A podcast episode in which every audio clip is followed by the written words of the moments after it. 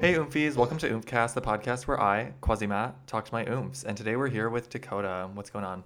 Hey, how you doing? Doing okay. So your your Twitter handle is Dakota Maker. Is that because Maker is your last name, or is it just because you make things? I actually don't know. No, that's just my last name, and honestly, like, that's my social media handle for everything, because I think, like, I looked it up one time. I'm pretty sure I'm the only person, like, with that name. So I was like, all right, well, I can be really unoriginal, uh, and it's really easy to remember. So yeah, that works out. I mean, like, I always see people identifying as a maker online, you know, like, they'll be like, oh, like, I, I like, create things, I make things. So I thought maybe it was that, but nope, it's just, like, your actual. Oh, God, name. no, no. I would honestly like, I would feel never do that just if I called myself that. But you do, in fact, actually make things. Um, so uh, yeah, from time to time. For those who don't know, Dakota, I mean, anyone who knows what this bot is is going to know that you made it, I guess. But Dakota made, I have this Twitter account that tweets every single song that I stream on Spotify. And that's because, like, Dakota literally made the entire thing. Love it. yeah. Yeah, it was uh, it was definitely one of those where it was like, it was a fun project. Uh, I definitely, it's one of those, like, with, like, the toxic engineering community, though, definitely would get, like, shit on by, like, quote unquote, like, serious software engineers and Wait, shit like really? that. Wait, really? Why? But, oh, dude, the, the software engineering, like, more than just software, but, like, the whole engineering community is, like, super toxic at times and, like, really elitist. And, like, if you're not doing, like, super sophisticated, like, complex things, uh, like, a lot of people that are, like, take it, like, way too seriously will just, like, shit on other engineers that do things that they deem, like, not important, because, like, the the bot was, like, it's not contributing anything other than just, like, it was a great bit, like, yeah, it's, it's honestly like, like the funniest thing I've ever done uh with, like, software. And yeah, no, like, the engineering community is just, like, straight up toxic a lot of times. So uh and especially in, like, software engineering, where you have a bunch of people that, like, I don't know, they're just, like, socially awkward, and they're like, ah, I have to, like, prove that I'm super cool and I'm super smart, and it's like, ah, I don't like that shit at all.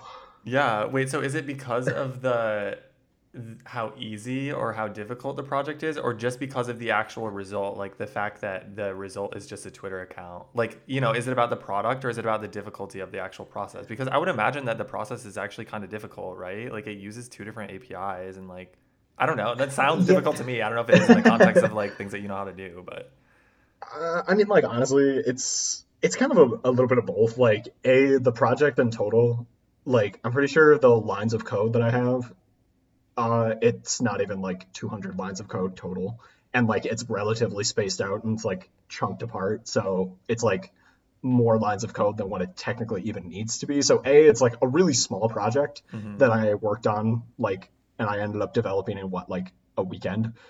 And then also just the fact that, yeah, like, it's not, like, this, like, mind-blowing thing, or, like, something that could, like, make money or anything like that. So, like, and that's that's kind of, like, another thing is obviously, like, some capitalist bullshit where, you know, if it's not, like, making me money, then it's, like, deemed it's not important by a lot of people. So, yeah. Yeah, because we had talked about one time, like, this artist, a lot of artists interact with that account because, like, it just tweets their name, and a lot of them will name search or something. And so, like, artists would hit me up and be like, hey, like, how did you do this? I want to do this. And I think I forwarded, I, I, yeah. I definitely told people to hit you up. I don't know if they ever actually did. Did you ever get messages from people? Yeah, there was actually one uh, girl out in, like, uh, I'm pretty sure she was based out of the U K.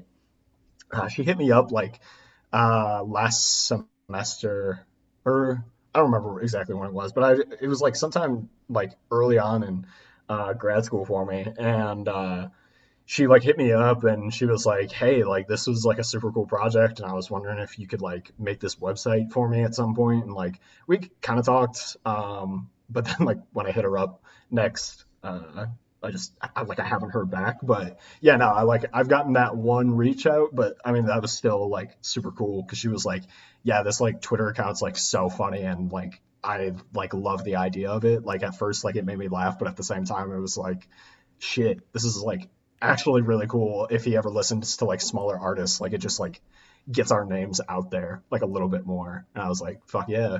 Yeah, because I feel like there's potential. I mean, like when it's what I'm listening to, yeah, like no one fucking cares. But I can just imagine that if you did this for someone who is like an artist and who is considered like a curator, like I'm just imagining what if there was a Twitter account that tweeted everything that Charli X C X listened to. Like it would have thousands of followers. It would put artists on, like, it honestly it probably would be really True. embarrassing for her in like a funny way. Like, I don't know. I just feel like there is a lot of potential there just because like it's not... Like, there are obviously sites that will show you what other people are listening to. Like, I guess Spotify has an open feed of that, and, like, Last dot F M tracks what people listen to. But having it just, like, automatically inserted onto your Twitter timeline, which is something that you actually look at frequently, is just, like, exactly. so like, iconic. I've never once looked at my, like, friends list on Spotify and been like, exactly. what are my friends listening to? Like, who the fuck does that? Yeah.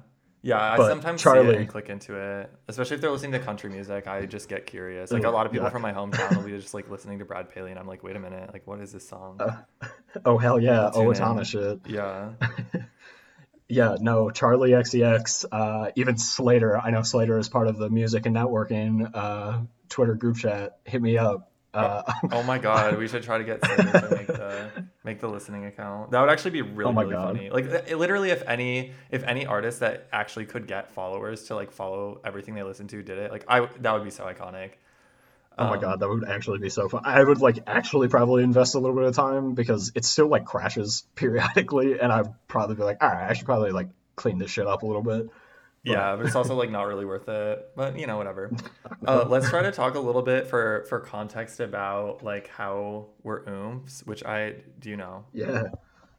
Um. Honestly, like I was thinking about this, listening to like the other episodes of this podcast. I'm pretty sure it honestly just started with like, so I follow like Bara and Elena and like Fran- Francisco and Jack.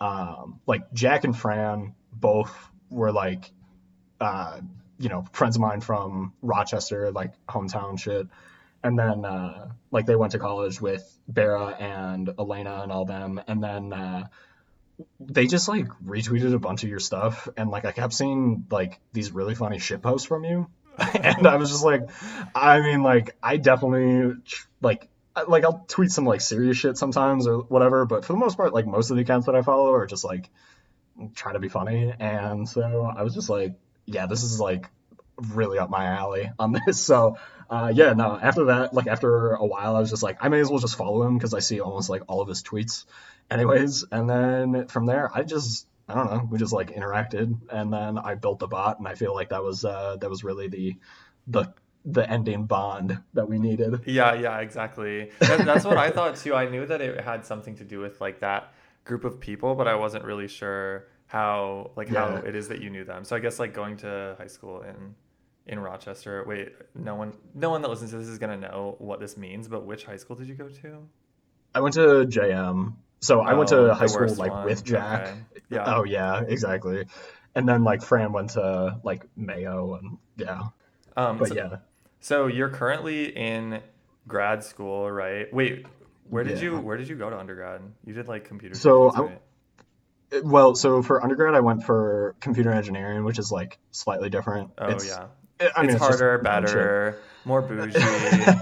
Literally, like, oh my God, the elitism in the computer engineering students compare, like, they would like look down on comp sci students because, like, so computer engineering is just like a mix of like knowing the hardware and the software. So it's a mix of computer science and electrical engineering, essentially. Um, and then, like, so we had to go through things like calc. like all the way through like Calc four um, and do like a bunch of these like circuit classes and shit like that, and like software architecture and like computer architecture um, on top of all the coding classes. And the people in that program, because like there were so few of us, would look down on C S students, and I was like, you guys are all like straight up assholes. Like all of us are literally doing the same shit, and we're all just as confused. Just because we do a little bit of extra math like on the side doesn't mean shit. Yeah, um, but yeah, so like I went to University of Wisconsin Milwaukee for undergrad. Um, oh yeah, and, like okay, I'm I still feel like I knew that. Yeah, yeah, perpetually, literally, like always an hour away from you, uh, and had no idea of it. Uh, oh yeah, or like um, Rochester, Owatonna, and then Milwaukee, Madison. Exactly. But then now, but you, then, now uh, you're in Atlanta. That's not like no. It was, What? So, well, the thing is, is like I'm I'm still in Milwaukee. Like I live in Milwaukee. Oh, um, your school is just in Atlanta. But yeah, so like I'm doing Georgia Tech. They have like this fully online um, program. So like even before COVID started, like I was doing shit online, um, and they were like one of the first like really big schools uh, with like a you know prominent and like prestigious uh comp sci program mm-hmm. that uh it was I don't even know like the full history, so this might like partially be wrong, but from what I remember reading, it was like seven to like ten years ago they like started this as a way for like full-time employees that wanted to go back and get their master's degree, like an opportunity to do something online and like for cheap. Um so like the entire program is like it's only ten classes, but you're only allowed to take like one or two classes a semester, um and it ends up costing like around eight thousand dollars. But like the idea of it is like you're supposed to be working like at least part-time like in the field while right, you're taking right. this, and like I don't know, it's it's like it's really cool and it's super rewarding. Like it's one of the top like five comp sci programs in the entire nation, which is sick. But it's also like I just went to like U W M like in Milwaukee, and I'm going to classes with like kids I went to like M I T and like Harvard and Stanford and shit like that, and it's just like, damn, y'all yeah, are actually really smart, huh? um, what is your so like I'm assuming you have either a part time or a full time like day job, which is in computer yeah, science? yeah. So like yeah, so I'm currently like working. Uh, full-time, uh, just at the same place that I interned at in college. Um, we started off as J D A, and now we're Blue Yonder and whatever. It's it's just a supply chain software company, um, and it's like based out of Waukesha, which is like fifteen to twenty minutes outside of Milwaukee. Okay, um, so that's so, full-time, like, I, and then you do like evening classes. Yeah, essentially, which like it's all like asynchronous anyways, so it's like oh, relatively to easy to like work yeah, that in. No, God, no, no. It's all just like recorded lectures. So, and what is it that you are mainly focused on? Like, I don't. Is the supply chain? Does that use some sort of thing that you're like into, or what is it that you specialize in, if you do? Um. So I mean, like, even when I was an intern there, like the way that they do their internships, it's not like you know I was just given some like stupid side project and just like told to just like go work on that or anything. Mm-hmm. Um, so it's been like, it's one of those where they like try to curate you to like be full-time at some point. And so like the entire time that I've been there, I've been like what is like called like a full stack engineer. So like I've worked on everything from like servers to like server side, like A P I, like developing A P Is, or like working with like database management, or like building out websites or like web applications for customers and stuff like that. Um, like I've worked on just like internal projects. Like I was the quote unquote like team lead on like an internal like dashboard project for like a year of just like me and then like two other interns, um, like developing kind of like on the side, like this dashboard for teams to be able to um, like figure out like, okay, like how well are we doing with like code coverage, like on our test cases, or like how well are we like story pointing shit. And it's just like a whole bunch of like, mm. it's essentially just like manager porn, but whatever. Like, yeah, really literally the because, analytics like... dashboard that like everyone is like, yep. oh, now whatever it is that I'm trying to justify, I can like just pick the right numbers on this screen to like fit my narrative, and then I'm good to go. Literally. Which like, I mean, it, you know, it was one of those where it was like, okay, I definitely get that this is like specifically for like my boss's boss and like all of his like, you know, yeah, people, as is like, everything you'll ever do, with. Like literally. But uh, I mean, like it was super cool to like get that experience. Not only a like leading a team, but also like we developed literally everything from the ground up. So like we like made the servers that were running, and like we had this like background process that would like update the data like every hour, um, and. Like we managed the databases that like drove the dashboard. We made the website, and we like set all of that up. So like that kind of stuff was like really cool. And I've done other things like outside of that, like for the actual company, like for like customers. And it's all like, it all kind of just trickles into like these different like areas of you know, doing different shit with software um, to just like build out certain solutions. So it's it's kind of all over the place. Um, like currently I'm working more like what is called like front end, which is just like website shit, but like I'm capable of, you know, and I have done like other work like all through the like stack of development. So yeah, that makes sense. It, do you do you enjoy... really long-winded. Yeah, no, that makes sense though. Okay. Do you enjoy being like kind of a generalist, or do you anticipate at a certain point that you will want to like get more into one thing? Or am I representing this right? Because it sound what you just said sounds to me like currently you're kind of a generalist. I guess like full stack is yeah.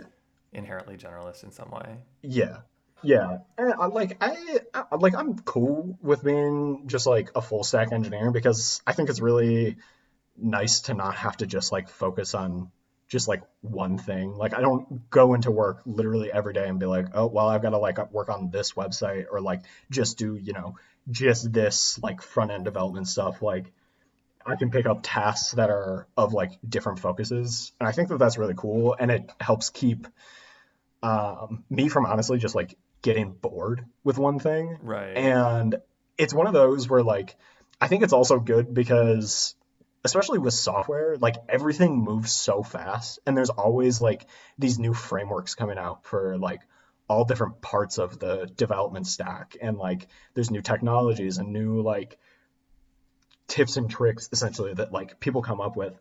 Mm-hmm. So like it helps me to kind of like keep on top of that, even though it's it's a bit overwhelming at times and like you don't always want to just like default to using like the newest, shiniest thing. But it, I don't know, like I think it I think it's kind of nice and it allows me to like have a little bit of freedom. Um, at some point, I think like I'll I'll probably just like get more into like the architecture um, is kind of my goal. And then after I've worked in the field for a while, I want to pursue like just becoming like a professor or like a lecturer at the very least. So that's like part of why I'm going to grad school. But oh, gotcha. Um, with all of that and like with that general knowledge, I feel like that also just like helps fuel those like future goals, because if I was just focused on like one thing, like I could still be like an architect, but I wouldn't be like quite as flexible or like as useful to as many companies. So like that's kind of my goal, is to essentially just like have true job security of being like I can just work like anywhere and at any position. Yeah, gotcha. So I'm wondering about like the way that, because this is something that I I commonly hear about, is that software engineers and like people who work in computer science are kind of expected to stay on top of all of these new things that are continuously emerging. And that often means that they have to put time into like educating themselves about what's new that's not necessarily taking place at their job. Do you feel like a pressure or a responsibility to do things outside of work in order to like stay competitive as... Uh, yeah, I mean like a little bit for sure. I, like I feel like it's really hard to not feel a little bit of that pressure. Mm-hmm. Um, like I know some people that I work with are like super good with managing that. Um, but like they're usually like older guys that have been around for longer, and it just like, it comes more naturally to them. So I feel like part of that is like a immaturity thing. And like a lot of people like in our age range that get into the field probably feel that a little bit more. Um, but I'm trying to like, I'm certainly trying to manage it, but it can definitely be like really hard, because yeah, like there is so much going on that it's like, okay, what do I like have to focus on? But the nice thing is, is like the job that I'm currently at, they also just like encourage using some of your time for work. Like if you're like waiting on like code reviews, or like you're like caught up on all your stuff and like you're just waiting on like feedback or like, you know, some like other meetings to like happen, to just like take that time and just like do your research while you're at work.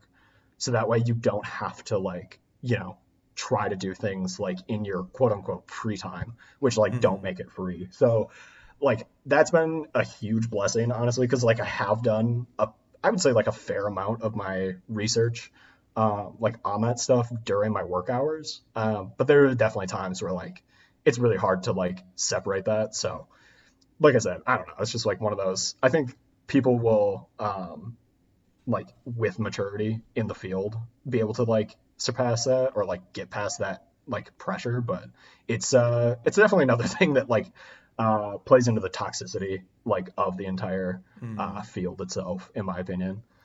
Yeah, and actually that, so the reason I was curious about that is I just pulled up this tweet. I'm just going to read it um, because it it really like had me thinking. So this is, I follow someone, um, her name or her at is Venus underscore blonded. And she said, the comp sci industry would be significantly better if software devs viewed their work as labor with value rather than a magical or extraordinary talent that can be used to impress people, aka free labor, at, hackathon- yeah. at hackathons or doing open source work.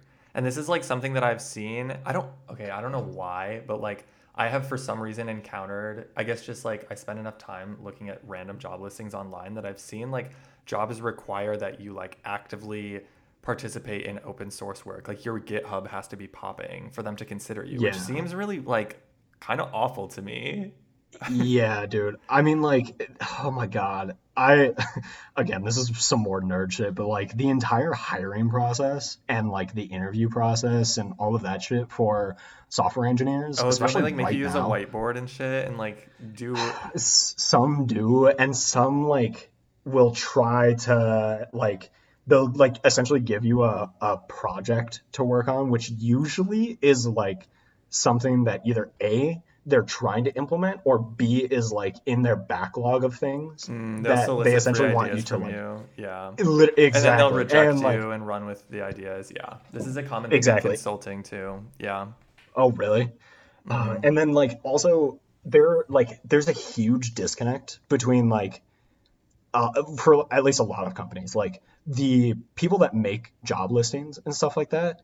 And also like what you're actually going to do, because like H R has kind of like the general buzzwords of things that, but they don't like actually understand what software engineers are doing like for that company. Like mm-hmm. when I was applying for jobs, like towards the end of my undergrad, there were like a handful of job listings where obviously like we've all seen those where it's like, oh, entry level position, but you have to have like five to ten years of experience. Is like that's on entry level, obviously. Yeah. But then there are also a lot of times, especially with like whatever like front end frameworks, like things that people use to like help code out their websites a lot better, like things called like React or like um like Vue and like all of these like JavaScript frameworks that have mm-hmm. only been around for like a handful of years. Like I saw one where the framework itself was only developed and released to the public like four or five years prior, and the like application was, or the listing was like, yeah, you need at least like ten years of experience with this. It's like y- you have no clue like what they're yeah, even talking like, about. You so, don't yeah, know what's going on. Yeah. it's it's a really like uh there are a lot of issues with that, like not only with the job listings but also kind of like what that tweet was talking about, where it's like if you're not essentially doing your job twenty-four seven but also just like for your own stuff, then people will look down at you and be like, oh, well, you don't care about your craft. It's like you don't expect like a surgeon or a doctor to go home and be like, I'm gonna practice, practice surgery like on this med yeah like right. I don't know, like I I certainly enjoy doing like my own side projects, and there are a handful of ones that like once I'm done with grad school, like I want to genuinely like get into more like mobile development or like even dabble with some like game development and stuff like that. We're like, yeah, that's coding, but it's like things that I want to do that I genuinely want to sink a ton of time into. Whereas like a lot of companies just look at your GitHub page, they'll look at your profile, and like with that little like heat map essentially, yeah, I've where it that. has like the, like how many contributions yeah, like, you make per day or whatever. Exactly. Like they'll look at that and then they'll rule you rule you out if you haven't like contributed like X amount like per day or something like that. And that's it's just so like crazy. Man, I want to have like my own life too. Like, I don't yeah. know. Yeah, especially because that doesn't necessarily correlate with how well you're going to perform on the job. Because I also find the idea of like requesting a certain number of years of experience really strange, because like, what does oh, that yeah. even actually mean? Like, you could do something for three years, like once every month, or you, it could be your entire job for, you know, three months. And the person that did it all day for three months is going to know it a lot better. But yeah, I think like exactly. when when you're asking for all of these harder skills or like things that I don't know, I guess like in it seems like you would be able to prove how good you were at these things, but then I don't I don't know like exactly what the solution is, because if you ask people to prove it, then it can get into the territory of just like re- being really really demanding about like mm-hmm. what it is that you have to demonstrate. But then if you don't, then Like, I don't know. It's just like, it's so different. Um, like that the field is so heavily based on hard skills, because like, especially when it's like, oh, people know like fucking twenty languages, twenty programming languages. And it's like, how oh, the yeah. hell are you supposed to actually convince someone that you can use all of them? Like, do you have a port, is it common to have a portfolio that you just display instead of like honestly doing some sort of test?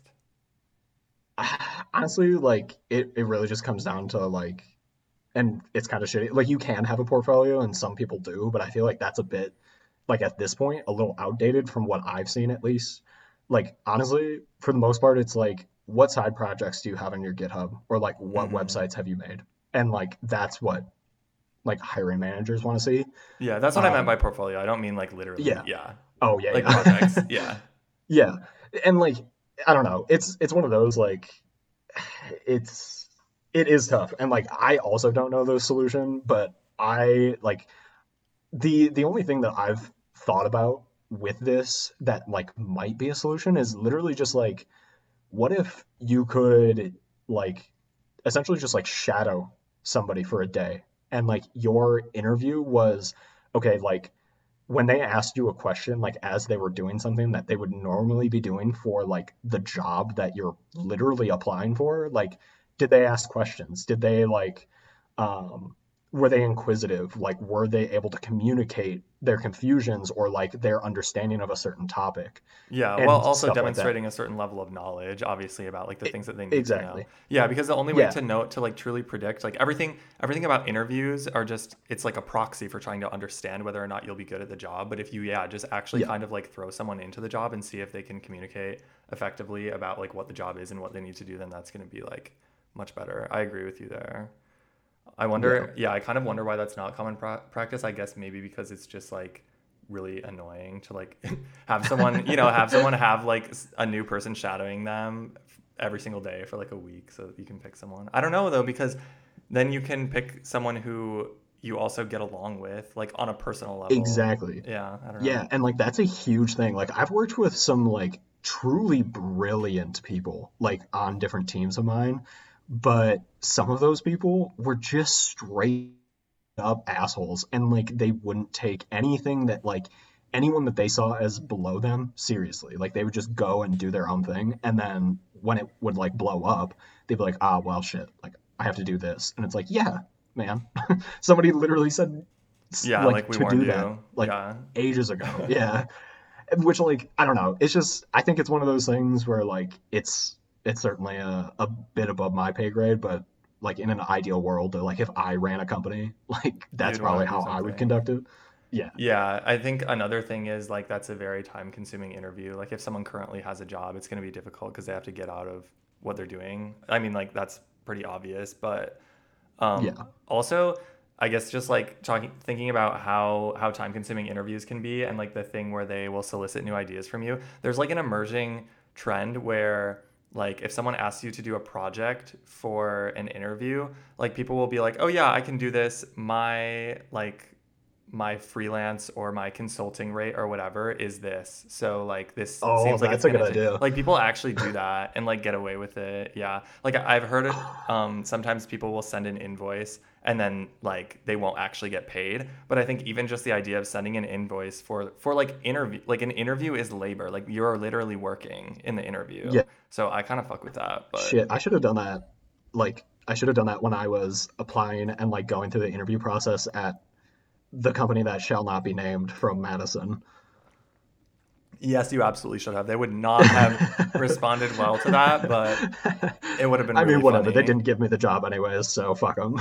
Yeah, that would have been, like, pretty iconic. But, yeah, they're very traditional. Like, they would have just been like, no, like, we need you to lick our boot. Like, yeah, yikes. But speaking, uh, you were talking about, like, side projects and, like, you had things that you were excited about. So let's talk a little bit about more about that, like either things that you've done that you think are interesting or maybe some ideas that you have for things you want to do in the future. Yeah. Um, I mean, like, so the, the most recent one, um, it was, I mean, like it was for a class last summer. Um, but this class that I took, um, so it was called EdTech Foundations, but it's essentially oh, just like an open-ended. Actually. Yeah. It's so cool. Like I honestly had like a little bit of in- interest in it, but this class like really opened me up to like, I think that's honestly like at some point in my future career, like I want to do something for a company that like focuses on ed tech rather than like supply chain, but mm-hmm. whatever. Anyways, like the entire class was essentially just like this open capstone idea where it was like, we're going to give you like, you know, a couple of weeks, um, to like research, and you like we had to turn in like whatever we were doing for research of like, you know, figuring out what topic that you would want to like do a project on for EdTech. And then the rest of the summer was literally just like, okay, go work go on something, it. like yeah. develop something. And if you can like develop it fully, great. But if you can't, get what you can done and then write about like exactly what you were envisioning and stuff like that. And it was like, it was a super liberating class and it was super cool. Um, and I ended up uh, making this website. I honestly don't even know if it's up anymore because I haven't even like I don't even know if the domain name is still around. But it like expired. Yeah. I because I'm like I literally just bought it for like a two month trial, and I don't remember if I renewed it, but whatever. Um, like I I want to go back to it at some point uh, to like improve the logic on it. But I essentially made this website that um, like. high school students like juniors and seniors that are considering going to college can find like a good match for like what they're looking for in a college. So like they would enter in, you know, like some personal information, like what is your demographic and like what is your family's average income and like what was your G P A and like S A T and A C T scores, and then like break that down by category, but then also take into consideration things like what is your ideal like class size and what is your ideal like distance from home and stuff like that, and like um what like if you're interested, do you want like a certain division of like sports to be at that school and stuff like that. And they would take into consideration Um, like all of those choices that a you know user would input, and then it would output like the top like ten or like so matches based on like those criteria. And like the formula that I used was like super arbitrary, but like it kind of got the general idea. So like that's what I would like to go back and work on at some point, and like maybe publish that out and like consistently keep that up um, as a resource, especially because like my girlfriend's, like one of my girlfriend's brothers, uh, he's a high school teacher, like in Milwaukee. Mm-hmm. And apparently like his, like a couple of his students were able to use it. Um, I've got a handful of step siblings, and, and one of them used it, and he actually decided that he was going to apply to University of Minnesota for it, uh, like because of it. And then my uh, youngest stepsister is going into her senior year. Um, and she said that she would end up like wanting to use it at some point too. So like that was really cool. Um, and like I said, like it's, I mean, super arbitrary, but it got like the idea across, and like, I want to go back to that at some point. And then I also, like I said, like I want to go into like dip my toes into like some mobile development, and then also like some minor like game development, even though I honestly don't think I would ever want to like work as a game dev because they wear those people out like to the bones. And it's like, it's a super bad environment for the most part, especially for like high end studios. Um, but like the, uh, the mobile app that I want to make, at least like for my own use, and then see if I will want to publish it out for the app store, is like this battery manager where you can just like go in and you can customize it and be like, okay, if my phone gets below like X percent, like close out these apps, and like you can customize it. So like if my phone got below like twenty percent, I could close out like all my music apps to just like preserve battery or something like that. Mm-hmm. And like, it's, it's one of those where it's like, it's not super useful, and I don't think that it would ever make me money by any means, but it's just like, it's something to essentially get my foot in the door with mobile development, just because like that's an area that honestly I've I barely ever touched on, but I feel like it would be kind of cool to literally just use on like my phone. Yeah. And I feel like there's, and tell me if this is wrong, but I feel like maybe it's more difficult, or it seems more complicated to have an app that like has the ability to close out other apps and mess with your phone settings, rather than just like an app that you open up and then mess around within it. You know, it seems like there are extra interactions there with the rest of your phone. Yeah. Which like, I think like in that case, you'd literally have to like give it special permissions to always be like running and checking oh, for a yeah. certain percentage, which would probably honestly not be great for my battery life. Ironically, but, yeah. I, I don't know.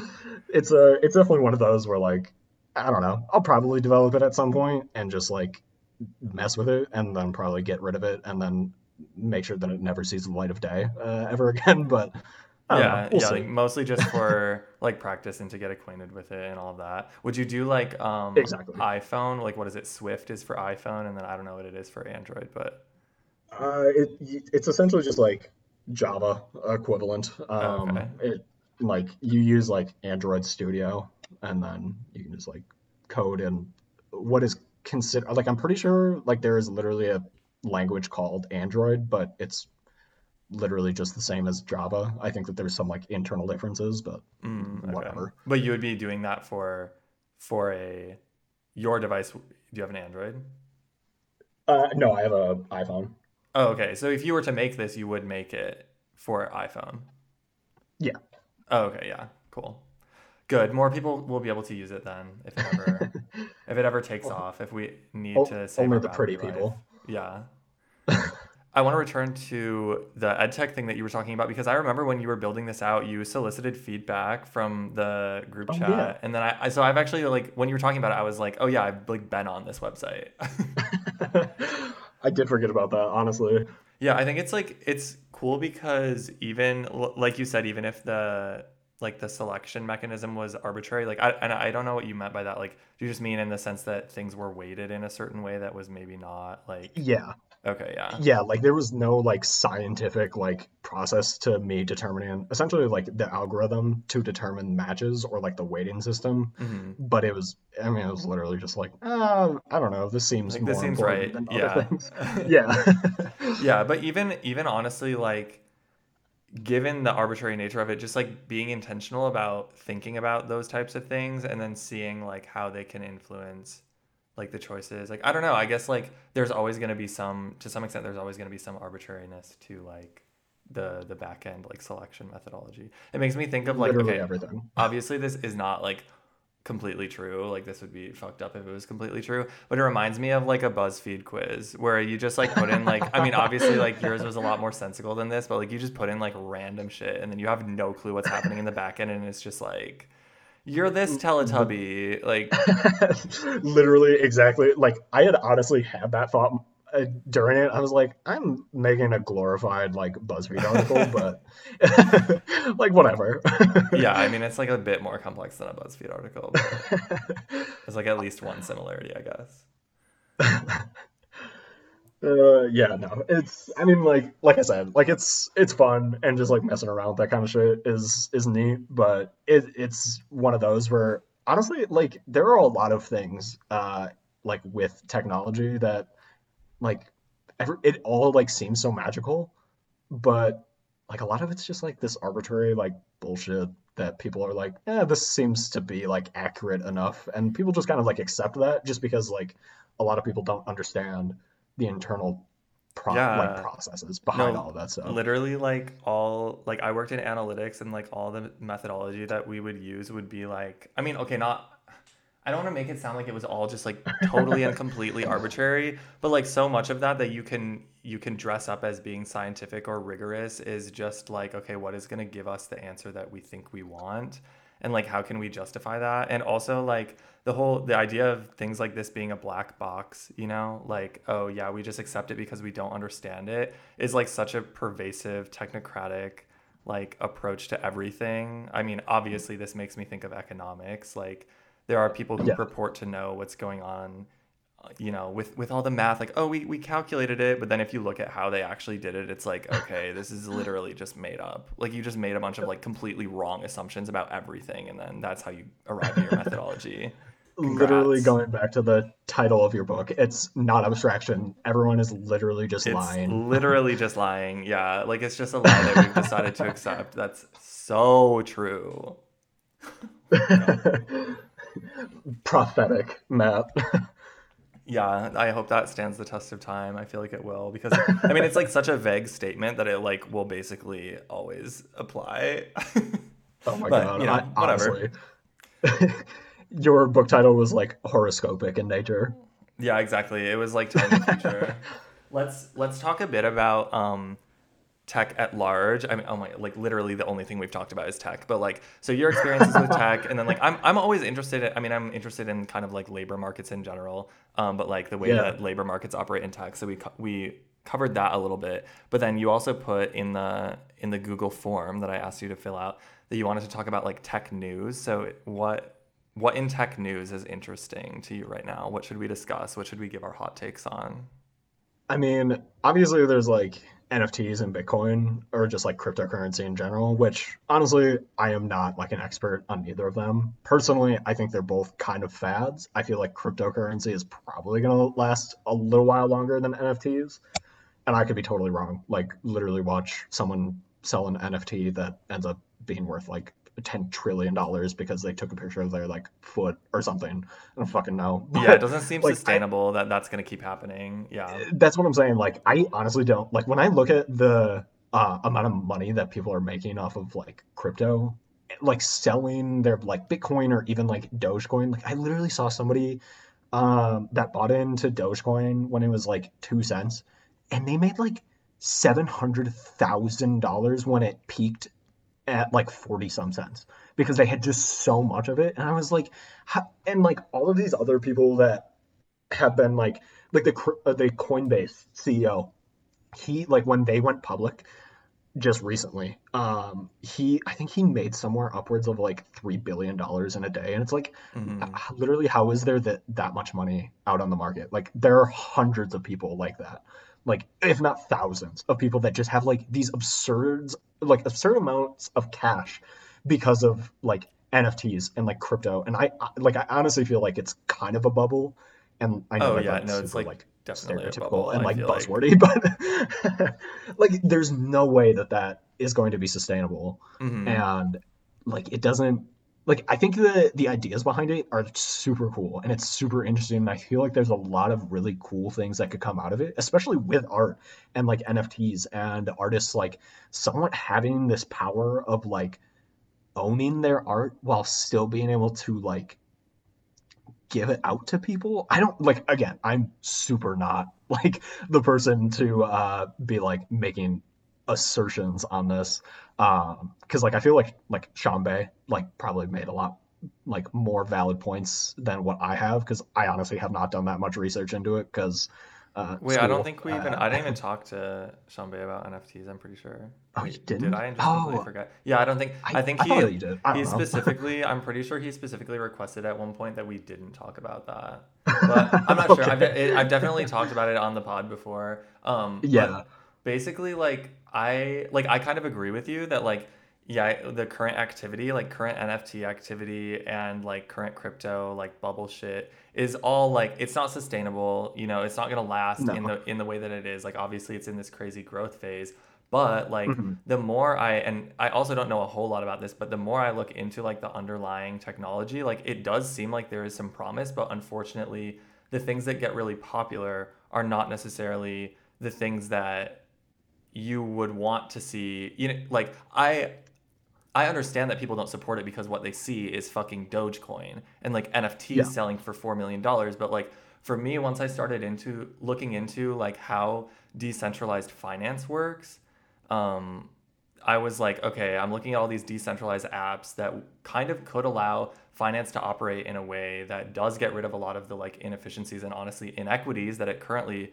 faces. And I was like, okay, yeah, like I, I support this. Like I want people to keep working on this, but, but also yeah, yeah like I'm not going to pretend that like N F Ts selling for five million dollars is like world changing. yeah. Like I think like Kings of Leon of all band groups sold like an, an N F T version of their latest album, which honestly, I didn't even know that they were still making music. Yeah, literally. Uh, for like four million dollars. And it's like, why? Like yeah. what, what, like at that point, it's just like a bunch of like Silicon Valley tech bros that I honestly think that they just like to just fucking throw money around and be like, I'm so smart because look at me, I'm an investor. Yeah. Yeah. Which, no, it honestly, definitely is like, it, like, I think that a lot of it is like, okay, well, if we can get, everyone is interested in art. Not everyone is interested in financial yeah. shit. Not everyone is interested in crypto. So if we can get them to kind of like marry each other, like if we can pay artists millions of dollars to sort of like do advertise, crypt, advertise our crypto, then we're going mm-hmm. to. And so it's not yeah. like, you know, it, it's sort of just like, okay, well, we want crypto be- to become mainstream and we want to grow our riches and whatever. So we're going to like latch onto this art thing. And like, that's yeah. fine. Like, I don't think there's, I mean, it's like a yeah, it's, that's it's sick as profit hell. Motivated. Sure. But like, it's not like it's the worst thing that ever happened. Like, I don't know. I was, I was tweeting about this today. Like, I don't understand why people are like so, so opposed, like to yeah. art. Like they'll literally like unstan an artist because they like, create an N F T or something. And I'm just like, what? Yeah, like it's like if I was an artist literally... I and I, all I had to do was just upload some shit that I already made onto the fucking, or not upload, but whatever, like mint it as an N F T yeah. for thousands of dollars, then like you bet. I don't care if you think it's corny. I don't care about any of this other shit. Like I want fucking money. Like I'm doing that. Yeah, like I, I need to fucking live, first of yeah. all. Uh, But yeah, no, I mean, like, that shit, like, I think that that is, like, super cool. And, like, I'm super in support of that. Like, it's, like, the people, like, fucking Gary Vee, which I honestly hope that you tag him as one of the oomphs and non-oomphs. Oh, I will, I will. Because fuck Gary Vee. I hate you, Gary Vee. And I, I, you won't listen to this, but if you do, I hope you fucking rot. And then also, like, Elon Musk and Gary Vee, like, people like that, that just, like, get into it. And all they do is, like, they just... like perpetuate these like buzzwords and they're like, oh, look right. at me, we're so cool, and like they'll buy into it just because like they know it's gonna make them a quick buck. It's like part of their and brand then, yeah yeah and then they'll just like throw it away, and it like n- nothing that they support, like shit like that, like they just they they just don't care about it. Like if they were like supporting a particular artist, or even, you know, just supporting artists in general and being like, yeah, this is like super cool. And like, we really want to push this because we think that this is a really like good avenue for yeah. like the future of art, then yeah, that would be sick as fuck. But nah, they're just like, I don't know if you like saw, but Gary Vee had like a semi um, like viral clip go from like one, some podcast that he did where he literally, he didn't say anything about N F Ts. He literally just threw around like twenty-five buzzwords in a different order in like three different sentences. Oh, and that's guru culture. Like that's, literally. Oh my God. I hate it so much. I hate it. I hate it so much. Yeah. Same.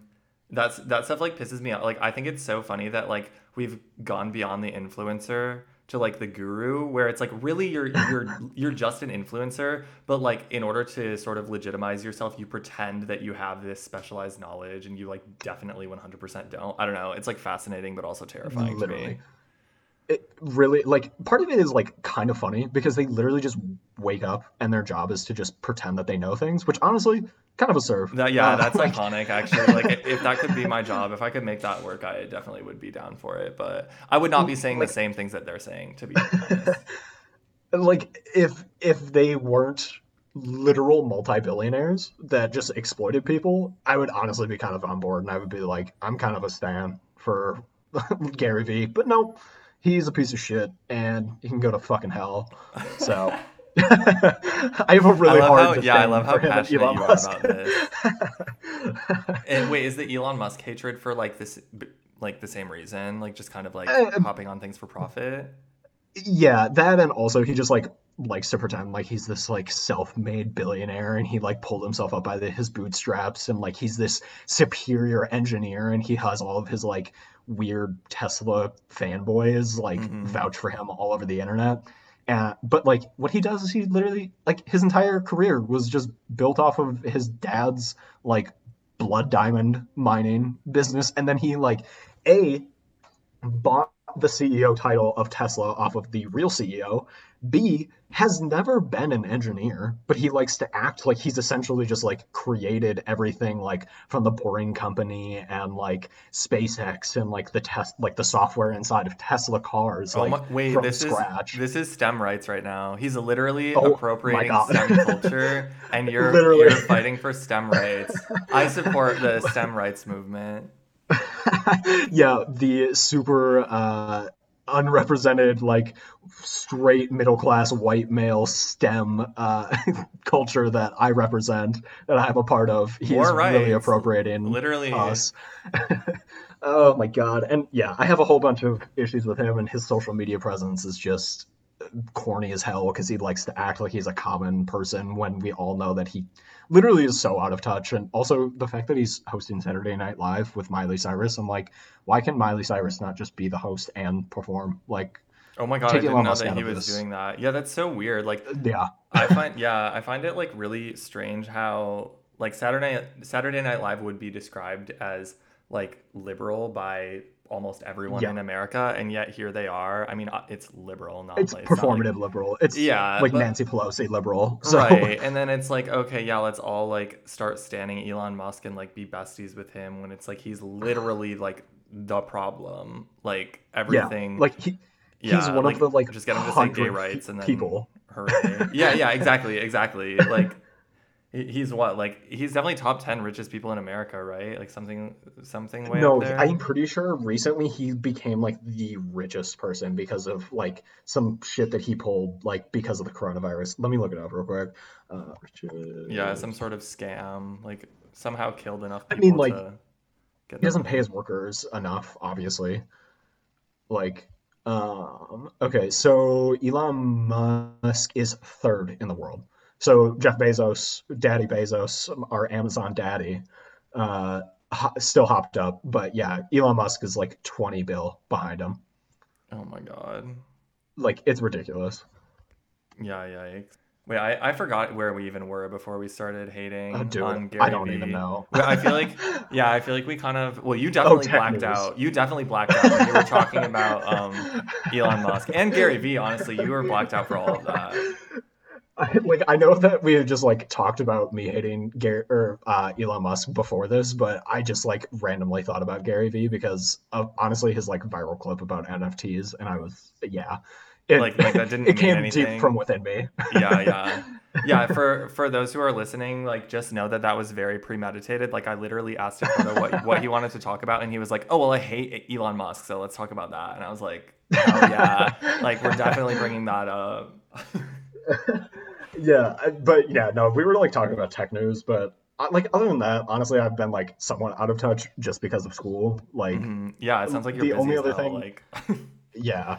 But, like, the only other thing is, like, the ongoing, like, scalping and, like, scamming of, like, P S fives and, like, next-gen consoles and shit like that. Wait, which, I know like... nothing about this. And this intersects with gaming, so, yes, yes. we need to cover this. Yeah. Felt like it was a great segue. Uh, yeah, no, I, so, like, the issue with, like, so the next-gen consoles came out.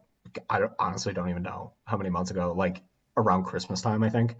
And it's still like super hard for people to get their hands on it. Um, just because like there's like a huge industry, and like this also goes with like shoes and stuff like that. Like, oh, I don't know if you saw the story about like that.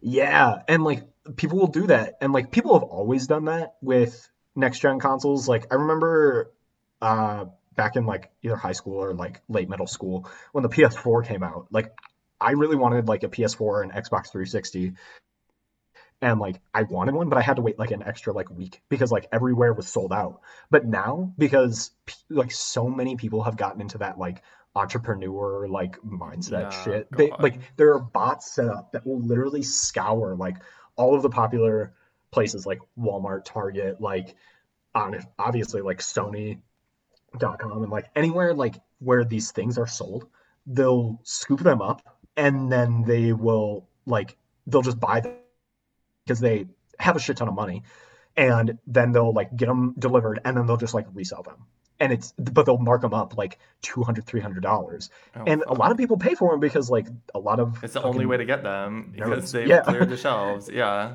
yeah exactly. And like oh my god, it's gotten it, it like it's so bad, and the it's so gross that like this is like kind of dark, but whatever. Like recently, like my best friend died of brain cancer, and I posted something on my Instagram, like a post about like, you know, missing him or whatever, like yeah. a couple of days after he passed.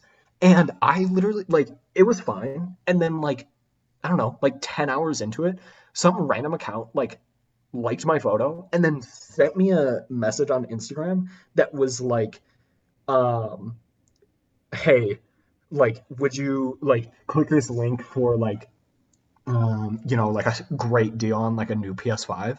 And I literally responded, and I was like, do you literally not have, like, any morals, like, at all? Like, you literally just commented on, like, me posting about my best friend dying, and you're trying to fucking sell me shit? And they were like, I don't know what you're talking about. And then they blocked me. I was like, your whole account was literally just like photos of like P S fives and Xbox One Series X or whatever the fuck they're called, um, that were like, it was like pictures of them, and then it, like their description was like seven fifty. Like they were literally just like listing out the price. And I was like, this is the most disgusting community and like the most disgusting way to make money, I think. It's God, so gross. That's fucking awful. Like, especially, yeah, I don't know, dude. That like the lack of shame that goes along with that, and like especially not like, it's kind of one thing to be like, okay, I'm gonna do something that's actually valuable, that's gonna get me money. Yeah. But then it's like a, totally another thing. It, like, that's just a market manipulation. Like, you're literally just clearing the shelves of something. Like, I don't know. All mm-hmm. you're doing is manipulating the supply and the demand of, like, and then all the promo that goes along with it. Like, what I don't really, what we really need to do is stigmatize that shit. Like, if you know someone that's for doing real. that, like, for real, you need to bully the absolute fuck out of them. Bullying is wrong, except for when you know a fucking, like, a scalper.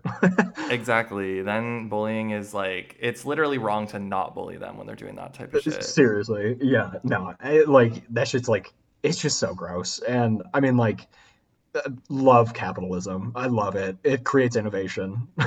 Yeah. Exactly.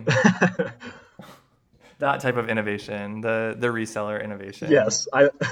I love reselling things and specifically targeting people that are posting sad things on their social media because they're probably emotionally trying to fill something.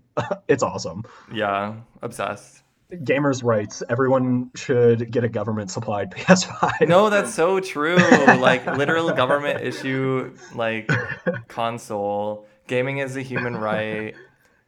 Gamer rights, Gamer STEM rights. Up. Yes. Gamer girls should get, I don't even know. We need, like, gamer girls are at the the most marginalized community is gamers. Exactly. Gamer girls. That is a joke, by the way. I'm so it. sorry. You're like you're like really scared that someone's gonna like take you seriously and be like, I mean, like, I don't think I that's believable. A, like, I mean, you're a gamer, I am, like, right? True, though I am a straight white man that it literally like works in STEM, so I, uh, you know, I'd fall into a pretty shitty community. So I could definitely see somebody. Literally one time, like I had this rant, like this is super off topic, but I had like this tweet about like um, Tekashi six nine. I literally, I all I tweeted was yes. like, "LOL, imagine being a Tekashi six nine fan." When he like initially got charged with like. Whatever the fuck he got charged with, like pedophilia. Yeah, I don't even know what it was. And it like but... semi blew up. It got like, it wasn't like the biggest tweet by any means, but it got like seven hundred likes. And like, I had a whole bunch of people like responding to my tweet and was like, LOL, imagine being like a super racist bitch. And I was like, Wait, how what? is that racist? Yeah, like, where, where are they I literally was like, yo, he just sucks. Uh, a lot of, there were like a handful of people that like eventually like messaged me or like commented on the thread and was like, Uh, I just checked out your profile. Like, I didn't realize that you were like liberal. Like, I honestly just assumed with a name like Dakota and you being white that you were probably like super Republican. Oh, and I was God. like, no, but like I do get it. So fair play. Like, oh my God, I can't believe that like the Tekashi six nine stands were coming at you. Like, I would be fucking terrified, honestly. Like, those people have nothing to lose. If you're a Tekashi six nine stand, like you'll do anything. Like, you really probably don't give a fuck about it. The Treyway gang was really coming after my shit.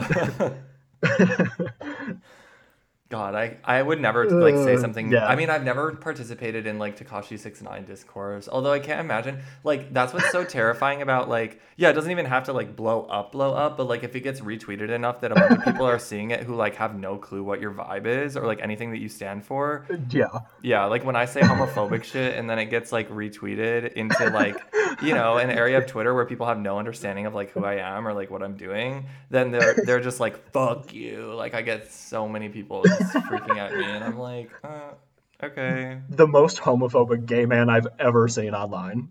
Yeah, it's so funny because, like, I, I know so many, like, homophobic gay people because I, like, just know a lot of gay people. So I think it's like really funny when people think that the things that I'm saying and doing are like unique, because like to me they're like literally not. Like every every gay person I well okay not every oh my like, god a significant number of gay people I know would would just be like agreeing with me and saying the same shit. So I'm like, okay, it's not like I'm I honestly the world. Like, I had like seen like a handful of like that sect of humor like from like you and like Fran and like a couple of other like people in the L G B T Q plus community that I follow, but it was never quite as like, I, I sound so fucking like boomer, but like vulgar as like I truly realized like after I start like I got added to the music and networking group where like people were just like calling each other like the F slur, and I was just like, oh, oh yeah. shit, like this, and then like I started like following more people, and I was like, oh yeah, no, like Matt's like sect of like this kind this of humor is, it is like so mild and tame. Yeah, I, like I honestly had no clue that like that was just like that's just like popular. I was like, all yeah. right, well, good to so know. Many people like... don't understand that. Yeah, because I think it's like yeah. in anything, like you can you can kind of like exist as the translation mechanism or like the in between between like n- like completely normie people and then like some mm-hmm. you know some particular like not normal type of person, and then so because for me it's like, okay, I have all of these people who have this style of like really vulgar homophobic humor, and to them they're gonna look yeah. at what I'm saying and they'll just be like, oh haha, kind of funny, and then the normies are gonna be like, oh my god, that's so fucking crazy, like how could you say that?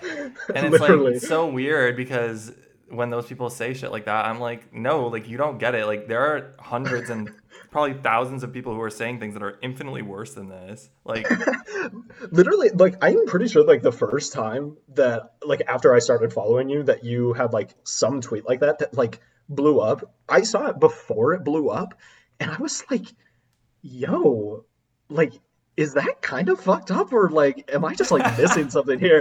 And then like the more that I, like a I saw you doing it and also just like checking the thread periodically like as it blew up, I was like, I I think that there's like there's definitely like some shit that I certainly have been uh ignorant to, and like going through that that whole like process of finding all that out was it's certainly quite interesting to say. Yeah, yeah, it's like your uh, whole new world is revealed. Yeah, it's funny. Oh my god. So your your Twitter ha- Twitter handle is Dakota Maker. Do you have anything else that uh, you want people to check out or that you want to plug before we blast out? Uh, I mean, just like fucking do a little bit of research into like everyone's communities, and especially right now, donate to uh, like people that are struggling. Like homelessness is a huge issue everywhere, and especially like bail funds um, during like protests and shit like that. So it's really all I got. Everything else is Dakota Maker. So I don't know. Follow me if you want. I just shit post a lot. So whatever. Period. Love it. All right. Thanks all again right, for thanks, coming man. on. Bye. All right, see you.